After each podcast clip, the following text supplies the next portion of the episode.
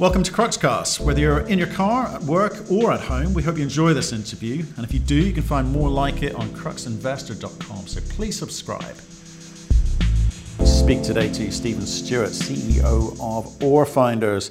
They're an explorer and portfolio company, having picked up four assets in the downturn of the market in the Abitibi region. They're now looking to develop a couple of those.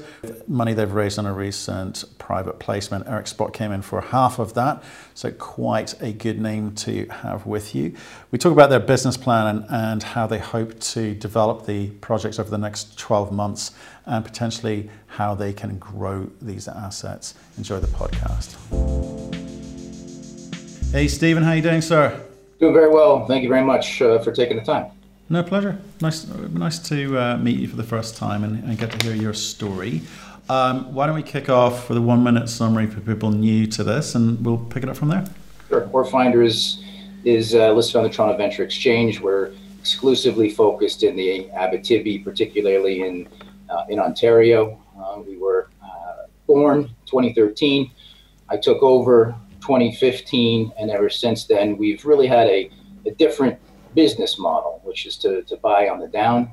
And uh, when the market turns and it appears we're at the beginning and potentially at the first inning of a nine inning game, we would pivot towards exploration. So over those, you know, since 2015, we've been uh, we've accumulated six different assets. Some are physical properties, other equity positions, and going forward, we're going to be investing in those properties as opposed to uh, acquiring.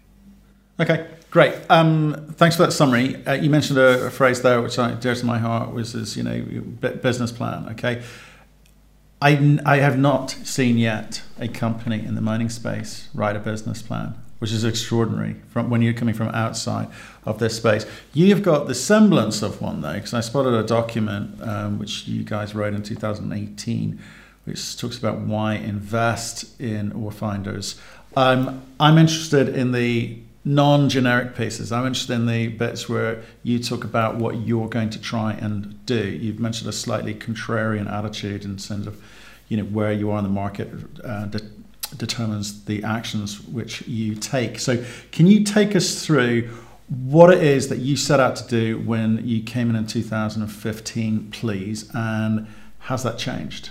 Well, when I came in 2015, the share price was half a penny, and there was about $200,000 in the bank the traditional model of drill, drill, drill, uh, take out a resource, and you know what we had 500,000 ounces. We see you know multi-million ounce potential on that asset, but that just wasn't feasible in that environment. And so, uh, what we did then is we revived the company. We, we did a starter pit on what's called the Mirado project. We generated a little bit of cash, and that brought us from basically a dead company in a tough market. It was, it was through no fault of previous management, but it gave us a heartbeat, and we same time looked around and, and, figured out real quickly that you know that that's not going to fly uh, going forward. And, and let's capitalize on the other companies who are like ore finders that have great assets but don't have the capital to to deploy it. And even if they did have the capital it was our belief that nobody was paying attention. So you could spend a million dollars on a drill program you could exceed investors expectations but they'd use it as an oper- a liquidity event. And that's not a very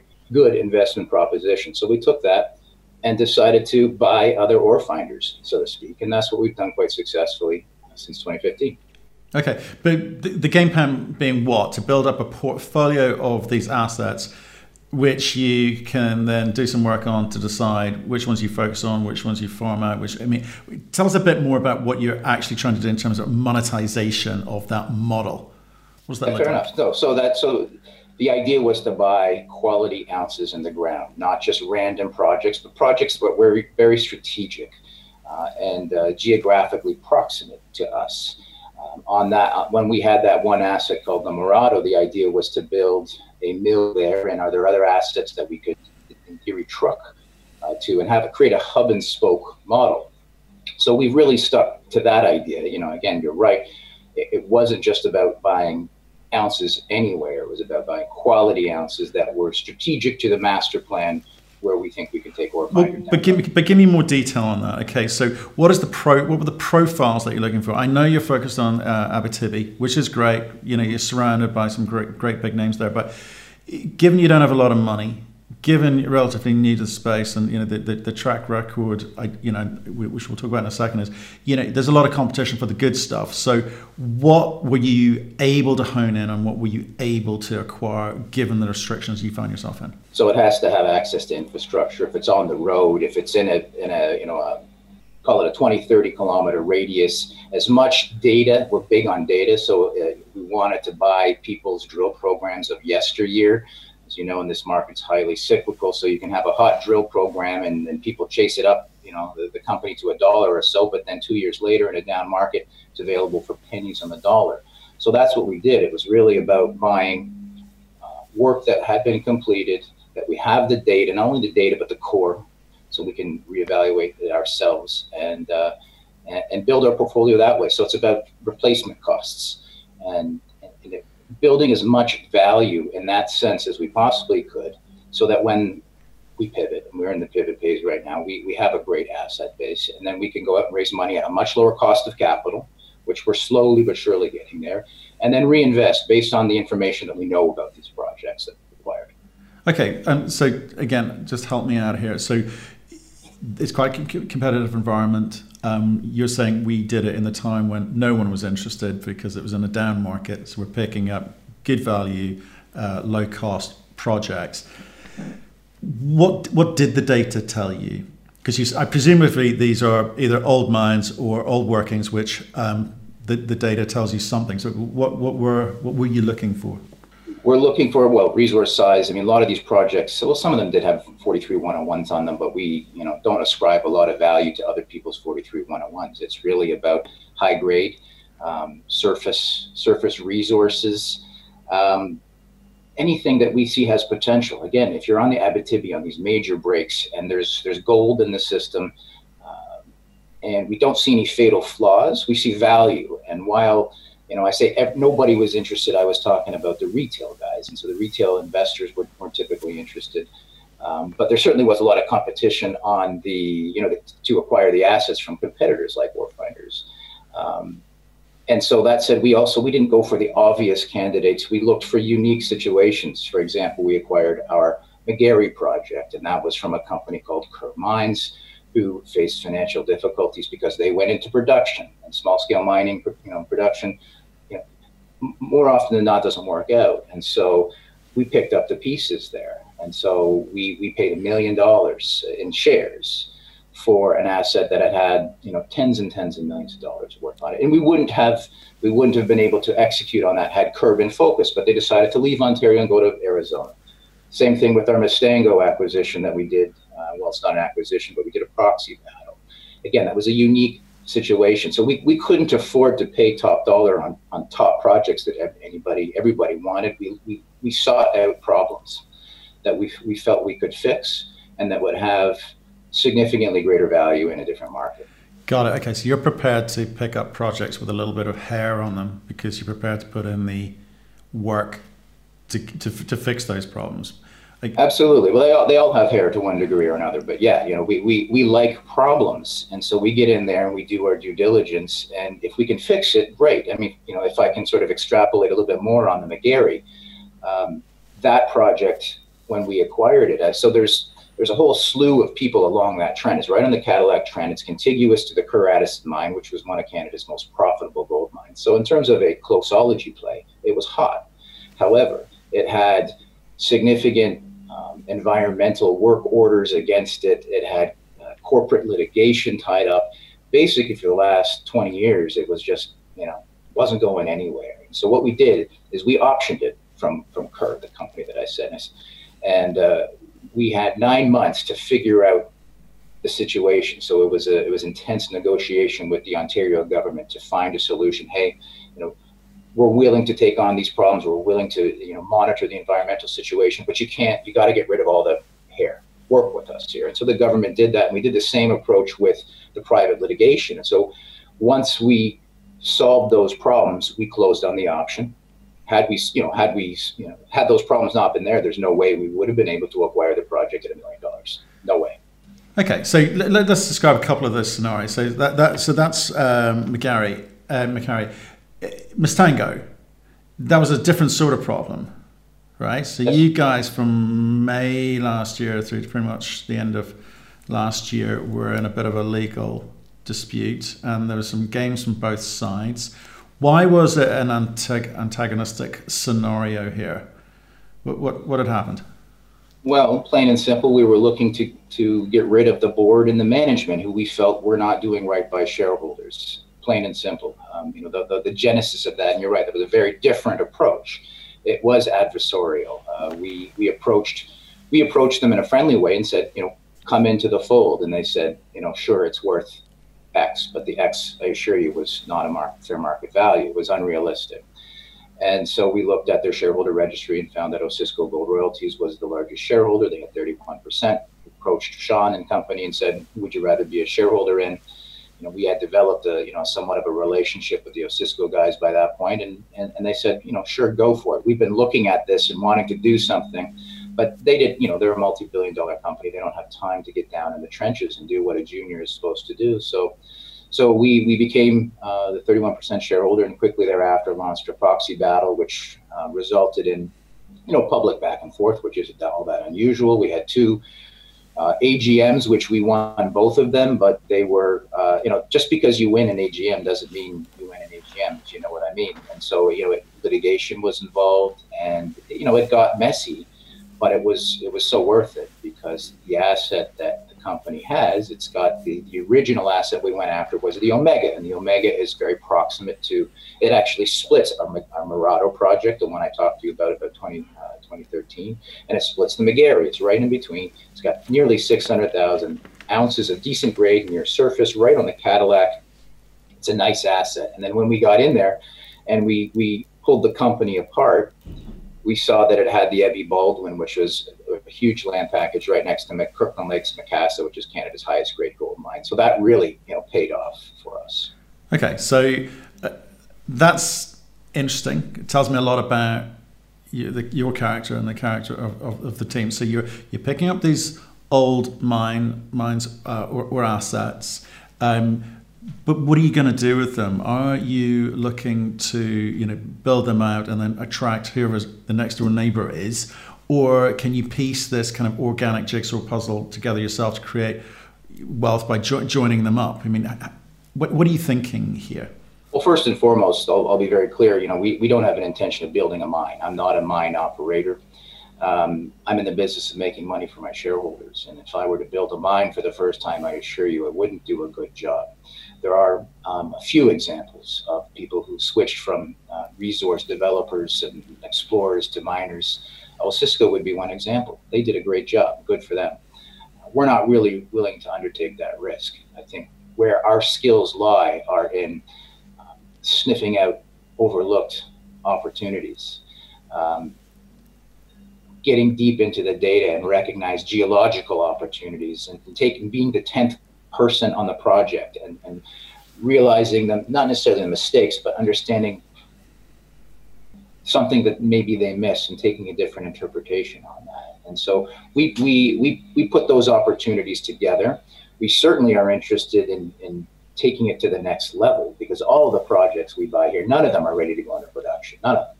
They're all exploration projects to one degree or another. And so we're, we're also looking for that, you know, the, the, the Lassonde billion dollar drill hole. I mean, ultimately, that's the big score.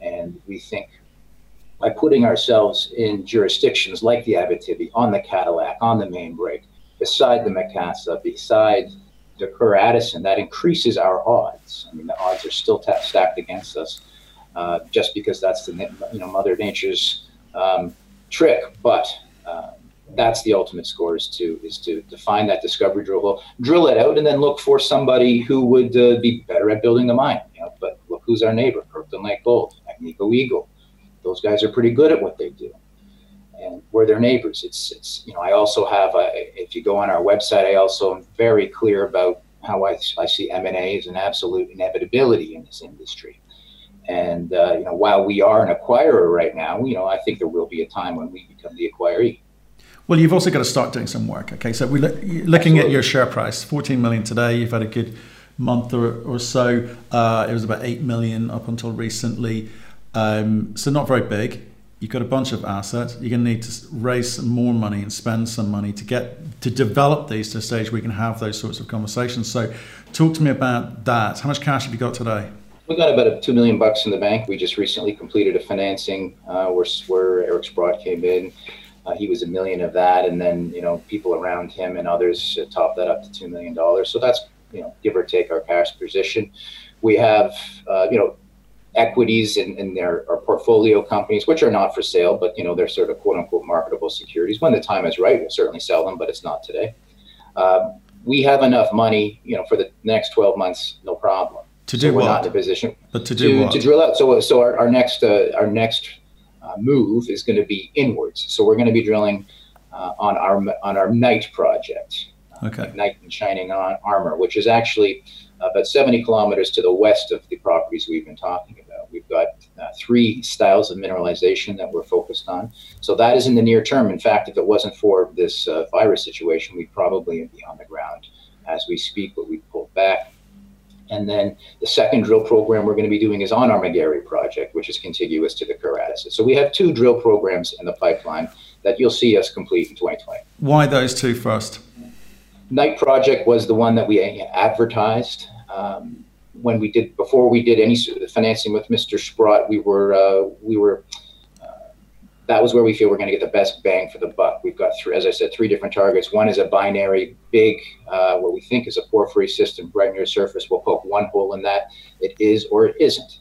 Uh, we've got uh, a whole series of breccia pipes, which one of which has been drilled out. We have incredible drill results. You know, 18 grams over 65 meters, 13 grams over 80 plus meters in a in a pipe. We think we've identified a whole series, a little, you know, a carrot garden, if you will, that we're going to go test those. And then we've got uh, our Tyranite mine, which again is on our Knight project.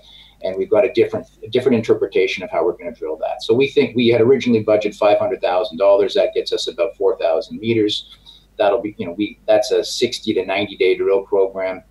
We've already got 30,000 meters of drill core from previous owners on that project, which we compiled and, and reassayed. That will go into the project's 43101. There, it's the only project that we own that does not have a 43101. That project sits on top of a 4 million ounce asset owned by Pan American Silver, who are in the process of transacting it to it. I have a pretty good idea.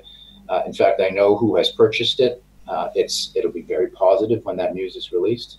Uh, it's uh, the group that's that's buying it is going to invest in it. That, that four million ounce asset that we are contiguous to hasn't seen any investment in ten years. And you know the best part of it is that this company coming in, if I'm right, and I'm pretty sure that I am, they've got a, a real balance sheet.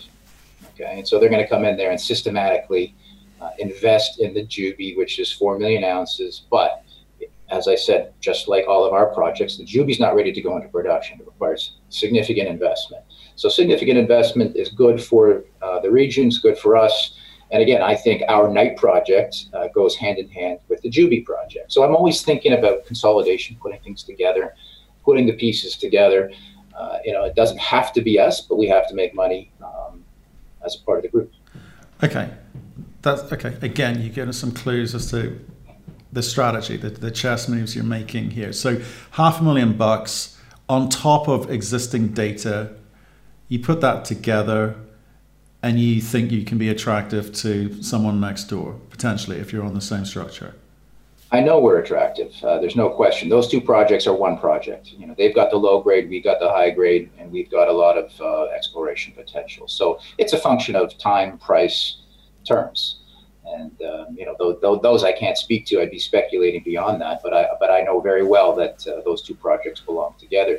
We had an interest in the Juby, no question. We we went after it, uh, but uh, it didn't work out. We've gone after it many times through its owners, whether it was Pan American Silver, Temex, Lakeshore, etc. We've always been after it because it's an important piece of the puzzle.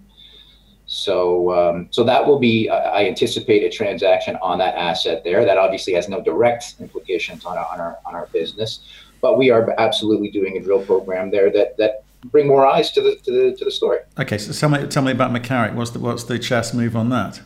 So the, chess move on that is uh, why we're drilling there is again the Kerr which is um, was Canada's most profitable mine for a long time, uh, 11 million ounces. what has happened there is that there is a private group out of New York who owns it. They're reinterpreting the geology, so they're looking at uh, putting an open pit on that project.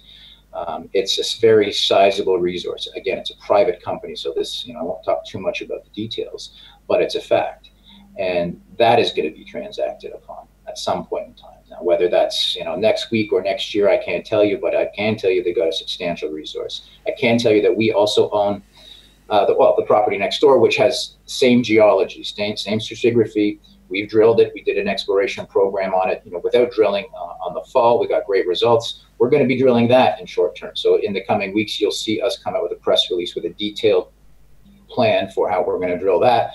Then the, the second bonus on, on that news if a, a major comes in and takes out the Kerr Addison is that we own the tailings facility.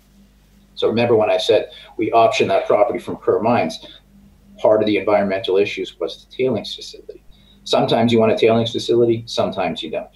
Uh, when you're looking at a brown, brownfields environment uh, with a project next door that is going to need a tailings facility, um, considering the price we paid for it and the position that puts us in for whoever ultimately does take it out and develop it. Again, it's not going to go into production next year. It needs work. But we're we're very much a part of that uh, piece of that puzzle. Okay, so that's what. How much is that? Another half million bucks? What are you throwing at that?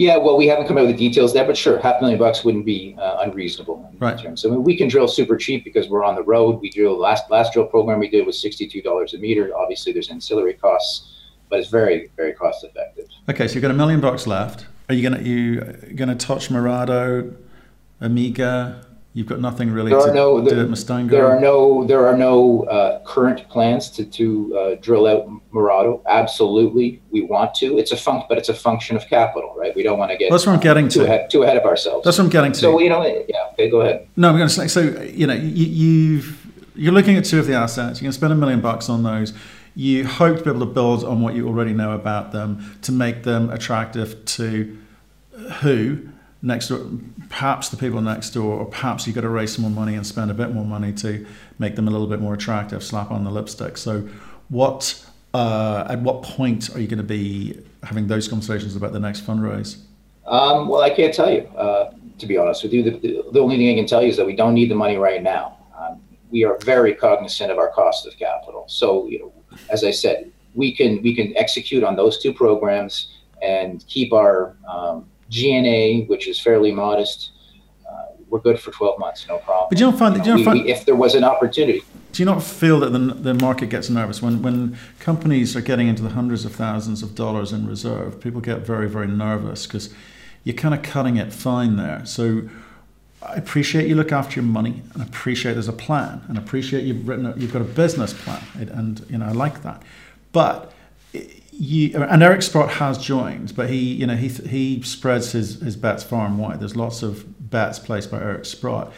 How do you make this attractive enough to attract not just the retail investors for liquidity, but Eric Sprott? How do you persuade him to put the next tranche of money in? You know, you must have had that conversation when they put their money in, and others. What are you going to? What are you trying to? What are you? What is it that you're trying to build in the next 12 months, other than some drill results on those two assets, which which will tell people that you've you've made the right decisions, you've you've, you've picked the right assets. Well, I think the results are going to have to speak for themselves going forward. I think in the past, it's called the past 12, 24, 36 months, is about building that portfolio. Going forward, as we said in our business plan, it's about pivoting towards investment in their properties and exploration. We are explorationists at heart. And so the drill results are going to have to speak for it. If we if we drill dusters, well, it's going to make our lives more difficult for sure.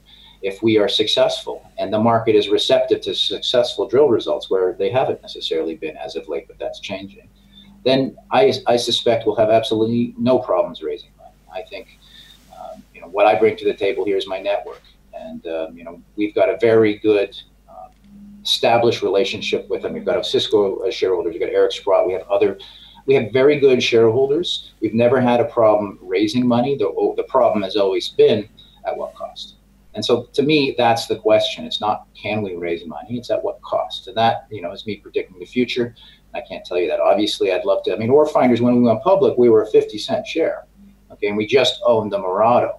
So, you know, that's a, that speaks to how powerful a strong junior market can be. I mean, we're worth a fraction of what we were when we owned one of six assets that hadn't even been drilled out.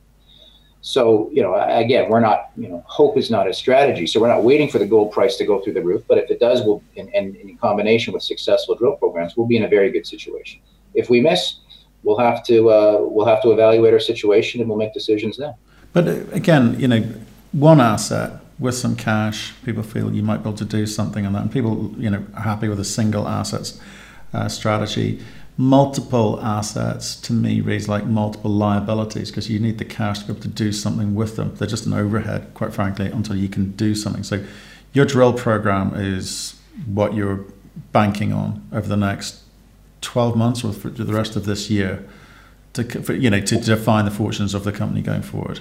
No, I wouldn't. I wouldn't say that's you know that's too binary. Um, you know, and, and I would say one thing that no, our, our assets are not liabilities. I'd rather have hundred assets than one asset any day of the week, provided they don't have a drag. All of our properties, certainly the vast majority, the core holdings of these properties are patents. Okay, and so there are no work commitments that we have to meet. There are very very modest taxes. We're talking the order of you know ten thousand dollars a year to keep these, and we own them in perpetuity. So, you know, us acquiring them and holding them forever is no problem and so there is no pressure for us to spend money. We can we can if if everything goes to you know a handbag, so to speak, we uh, you know we, we put it on the shelf and we wait. So we have we have the ability to be patient. That's been and maybe I should have said that off the top. We we we absolutely don't want to acquire you know a million hectares of land that requires you know every two years we got to spend you know 10 million bucks no well that's that's a failing business model in the juniors especially in a you know tough market like this so part of our criteria, and that's been, I guess, an added bonus is when you acquire these former producing mines and projects that had, you know, 10,000, 50,000 meters, they've got either they're either patents or they've got a lot of uh, reserve. So we have time is on our side. And uh, you know, in terms of uh, you know living and dying on the drill program, no. I, I, mean, I disagree with that. I think that's you know upside, no down. Is there downside? Sure, we'll sell off if we drill some dusters. You know, that's the way it is. But we'll come back. We'll make another smart deal. We'll we'll we'll, we'll sort it out. I mean, like my job is to deal with problems, and we've faced all sorts of problems. Um, I think the the investing public understands the risk associated with the drill program. People are disappointed if it doesn't work out, but hey, we're optimists, and and, and it's not like we're drill testing blue sky here. We're looking at we're drilling in the Abitibi on the Cadillac break. We're going to hit some gold. The question is, you know, does it? Do we hit skinny, you know, skinny zones? Do we hit wide zones? How rich is the grade? So, you know, the risk on exploration is mitigated mitigated to one degree or another. But that said, this is a risky business. How are you remunerating yourself? Ten thousand bucks a month. Shares, options. I uh, I own five million shares. Just it's got a four in it, but it's a high four. Uh, not a single one of those was free. Okay, so I bought every single share in the market or um, at a private placement options. I haven't done the math on the options, but I got a couple million options at least, something like that. I think we have we have a rolling 10% plan, which is pretty standard. I think at the time we probably have six to seven percent outstanding, so there'll probably be another option issue in the in the not too distant future. We didn't want to do that right away. I mean, we had you know when we did a financing with Mr. Sprott, we have share count went up. We could have issued options, but we decided to wait because it just it wasn't the right time because of the COVID situation. Um, but that's you know largely how I, I remunerate our team. You know, as options. Um, we're in the business to make money, just like our shareholders. Uh, we don't sell our shares. Okay, so if you see us sell our shares, you know, probably retail should sell too. Um, our, our, I'd say our, our team, our director team, in, you know, call it insiders, have probably about 20% of the company. I would say another 20% are held uh, people close to us you know, our, our core investors. That doesn't include Mr. Sprott, but I, you know, I, um, he's new new to this story, and um, and then we've got five, uh, probably not four percent is Osisko. You know, the rest is float. Okay, and what's your G&A monthly? Monthly, well, I think annually probably three, four, four fifty with with nothing going. Okay. So with with drill with drills spinning, you know, that's everything, and obviously that ebbs and flows. So I would say if you probably go our trailing 12 months, it's probably more than that because we had the Mistango situation, so our legal bills were higher. Um, but then you'd have to evaluate, you know, when we, we got into Mistango, we, we bought our shares at two cents. Now they're at 18. So we probably spent a couple hundred grand to the lawyers, which hurt, especially at the time. Um, but it's paid for it in spades. And in fact, I think Mistango is worth many multiples of 18 cents. So, you know, that will pay off. Was that a distraction for you? Did you feel Mistango could have been handled yes. differently? Well, it was a distraction. Absolutely. It was a, it was a stressful, um, intense six months for sure, but it was more than six months because it took six months to line it up and get all the pieces organized. But yeah, I mean, dealing with the courts, there was a lot of times where it could have gone the other way easily. I mean, we we won two shareholder votes overwhelmingly, yet you know they just refuse to acknowledge it, and so then the onus is on us to go to the courts and say, you know, you know, Your Honor, this is what's happening, and so you know th- those were risks, and um, but yeah, this it's no different than I would say the risk profile is on par with you know drilling a drill hole. Okay. Would you maybe do, maybe less so? Okay. Would would you go through that route again? It depends. I mean, you know, I, I wouldn't rush to it. I'm enjoying uh, you know not having to go to court and not having to you know deal with all these lawyers. Um, so in that respect, uh, but sure, if the opportunity presented itself and we were properly financed and the opportunity was there, when we saw Mistango, it was to us it was obvious. I mean, the value proposition was obvious. This this company was trading at a million dollars, and it had fantastic assets, and the management team was not doing anything, like literally nothing. So we knew that had we, and, and, and I think we have a pretty good following, and I think we've got a pretty good reputation, both technically and how we manage our companies. And so I knew I could convince the their float to say, hey, just like I did with Osisko, who would you rather, you know, who would you rather in control? And overwhelmingly, I mean, it was the only people that voted for them were them. You know, I mean, it was obvious, and they hadn't done a press release in six years. And so, if we identified, and I believe me, I have, I, I have a list of companies, um, but it's a question of opportunity, time, and uh, you know, getting the proper financing in place to do that. Because that was, you know, I don't want to say that was a an easy one, but that was a small fish. There are a handful of companies that I've identified that have a, you know, forty million dollar market cap, twenty million dollar market cap who could mount a more formidable um, legal opposition. And believe me, it is complicated. So you need to be properly financed. But yeah, look, there's a lot of bad management teams in this industry. I think you know that. Oh yeah. And so there's a huge opportunity there, but it's it's it's a bit of a different business model. So okay, so, so you've been here since 2015. The market's changed in the last nine months ish. Since August, it's got a lot better. You're in a you know we're in a rising bull market. Um, do you think that, and I like your strategy, okay, I, I do like that. Um, do you think you've got the energy to go to market and ask for more money to do more of what you have been doing? You've got a list of targets, you tell me. Why don't you do that? Because I just did a financing and I, uh, I just did it, um, you know, less than a month ago. That's for different. So that's a different different uh, outlet. That was the right. I'm going to try and monetize some of the the couple of the four assets I've got. But you tell me there's more targets out there. You've got a list.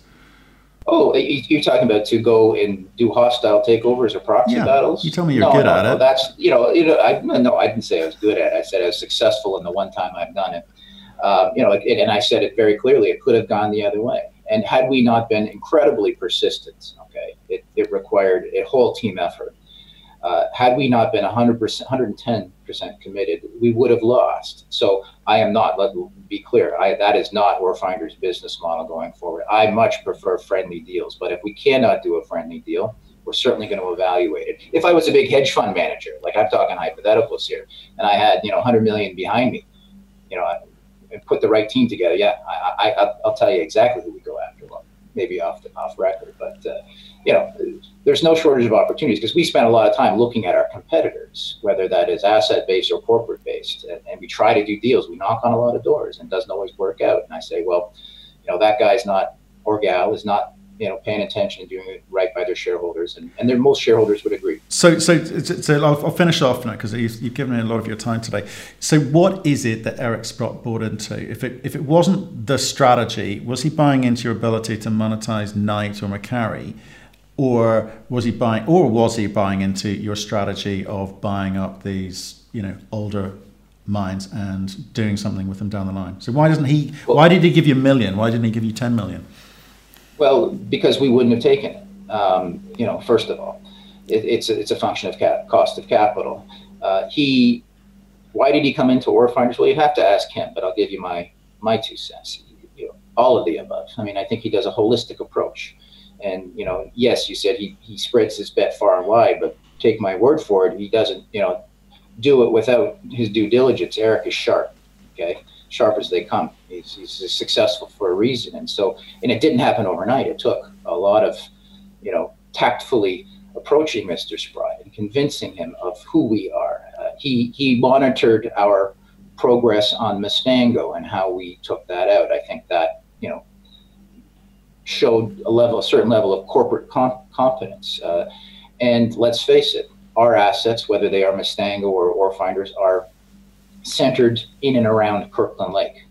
Okay, and I think you know he's done pretty well in that area, and it's many people don't appreciate is that the Kirkland Lake Gold, call it the Macassa, that is the third largest gold ore body ever mined. And it's a single ore body, and it's not just the Macassa. In fact, it's seven mines that have happened over different eras, but it's a single ore body. And yeah, we're on we're on on strike to it, to the east of it, to the west of it, to the south of it. Um, you know, there's another there are other ore bodies in Kirkland Lake, and whether it's a part of the call it the big mother ore body or a derivative of it. There are other ore bodies there, and we've got a great, great land position. So I think he likes our area. I think he likes our team, and um, he's taking a shot. So good for him. Okay. Thank you for your time today. Nice Pleasure. story. I like that you've got a Thank business you. plan. yeah, well, look, if uh, you know, if you don't know where you're going, all roads will get there, right? So I thought it was important to, um, you know, give investors and prospective investors, you know, a, a, general idea of how we view the market and how we plan to make money for them. Because you know they may like like our assets, they may like us, but really at the end of the day, shareholders care about what they, you know, two things: what they paid for the, the share price and what they can sell it for. And so you know we had to devise a master plan of how we're going to get there. There's lots of ebbs and flows in between, but that's how we see it. Brilliant, Stephen. Thanks for your time. Stay in touch. Let us know when you start getting some news flow through. We'd love to uh, talk to you again. Yeah, absolutely. And uh, keep up these interviews. They're uh, doing a great job. Thank you for listening. If you've enjoyed the interview, why not subscribe to Cruxcast or our website, cruxinvestor.com, and of course our YouTube channel, Crux Investor. Plus, you can catch us most days on Twitter and LinkedIn. We really love getting your feedback, so please keep it coming, and we'll speak to you again soon.